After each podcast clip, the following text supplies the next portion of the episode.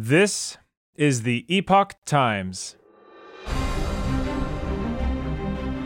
Welcome to Epoch Audio, showcasing the best journalism covering news, culture, and society, addressing issues overlooked or avoided by other media. For the text version of this and more articles providing truth, tradition, and hope, please go to theepochtimes.com.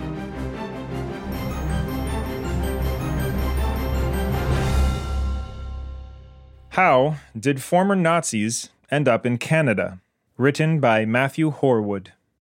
On September 22nd, MPs gave a standing ovation in the House of Commons for Ukrainian Canadian Yaroslav Hunka, who was introduced as a Canadian hero by House Speaker Anthony Rota and thanked for his military service. A firestorm erupted a few days later after it emerged that Mr. Hunka was a former member of the Waffen SS, a Nazi division accused of war crimes during World War II.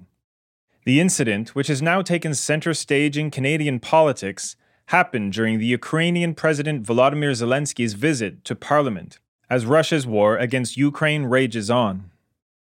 Mr. Rota apologized following the incident on September 24th saying that the decision to recognize Mr. Hunka was entirely my own, and extended his deepest apologies to Jewish communities in Canada and around the world. He added that before recognizing Mr. Hunka in Parliament, he had not been aware of his connections to the Nazi regime. After calls for his resignation began to mount, Mr. Rota announced on September 26 he would be stepping down, effective the following day.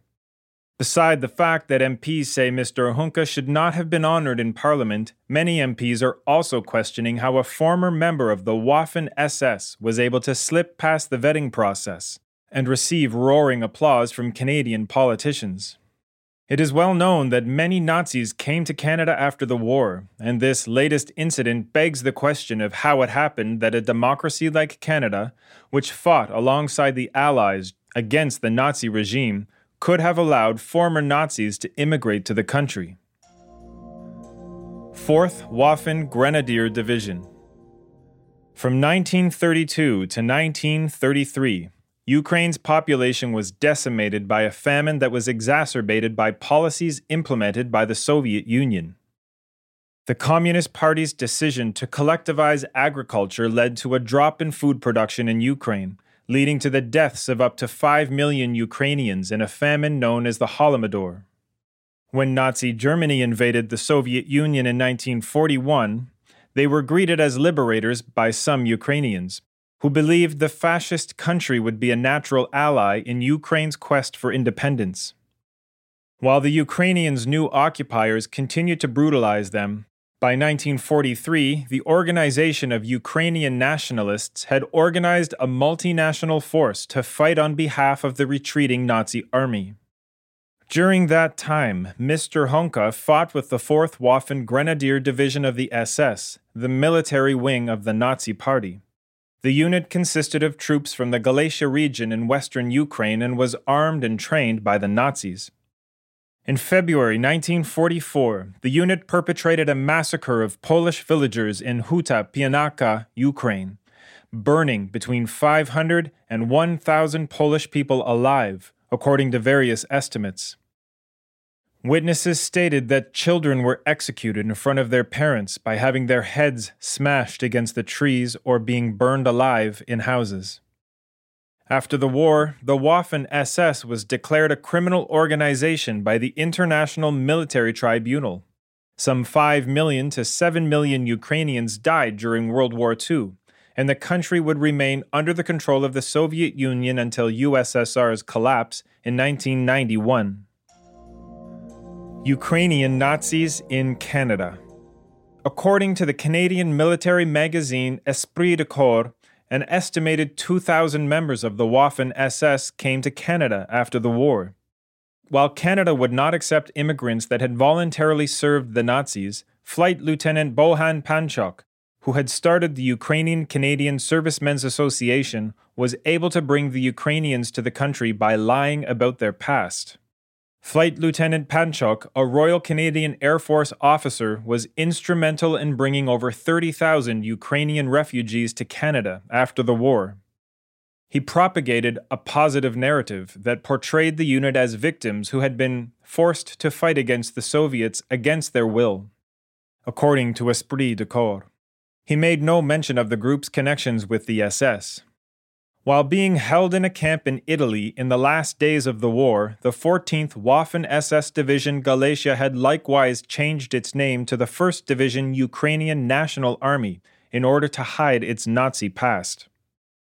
While the Canadian government didn't look too deeply into the unit's background, many in the British government knew its members had connections to the Nazis. A report from Britain's Under Secretary of State noted that because the unit was an SS division, technically all of its officers and senior NCOs are liable for trial as war criminals. One British bureaucrat said in 1948 that the country was hoping to get rid of the less desirable Ukrainian prisoners of war by sending them either to Germany or Canada. Some members of the Canadian Ukrainian community were also aware of the unit's past, and the Association of United Ukrainians in Canada launched a campaign to stop the former Nazi collaborators from arriving in Canada. Quote, Ukrainian Division Galicia was part and parcel of the Hitler Army. It was against them that our Canadian boys fought on the battlefields of Italy. Many a Canadian son remained over there, shot by the very ones that Mr. Panchuk would wish your department to bring to Canada. Unquote. The association wrote to Canadian immigration officials, according to Esprit de Corps. Ultimately, Lieutenant Panchuk's campaign was successful, and 2,000 members of the 14th SS Division Galicia arrived and settled in Canada in the 1950s. Deschênes Commission. In 1985, then Prime Minister Brian Mulroney called for a royal commission to determine whether Canada had become a safe haven for war criminals. The Deschênes Commission subsequently found that there were about 600 former members of the Waffen SS Galicia division living in Canada at the time, but that the country did not have the legal means to prosecute them. A heavily redacted document was later released through an access to information request, and it revealed that members of Nazi sponsored Ukrainian police units who murdered Jews later became members of the Galicia Division. The Canadian government was aware of the report but chose not to publish it.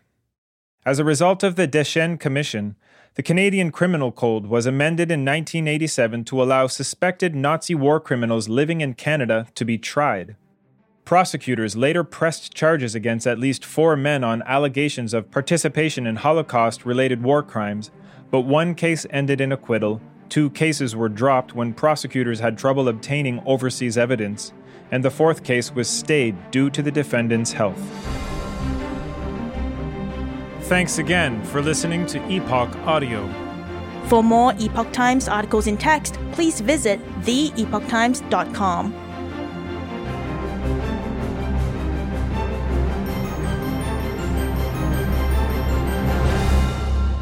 This is the Epoch Times.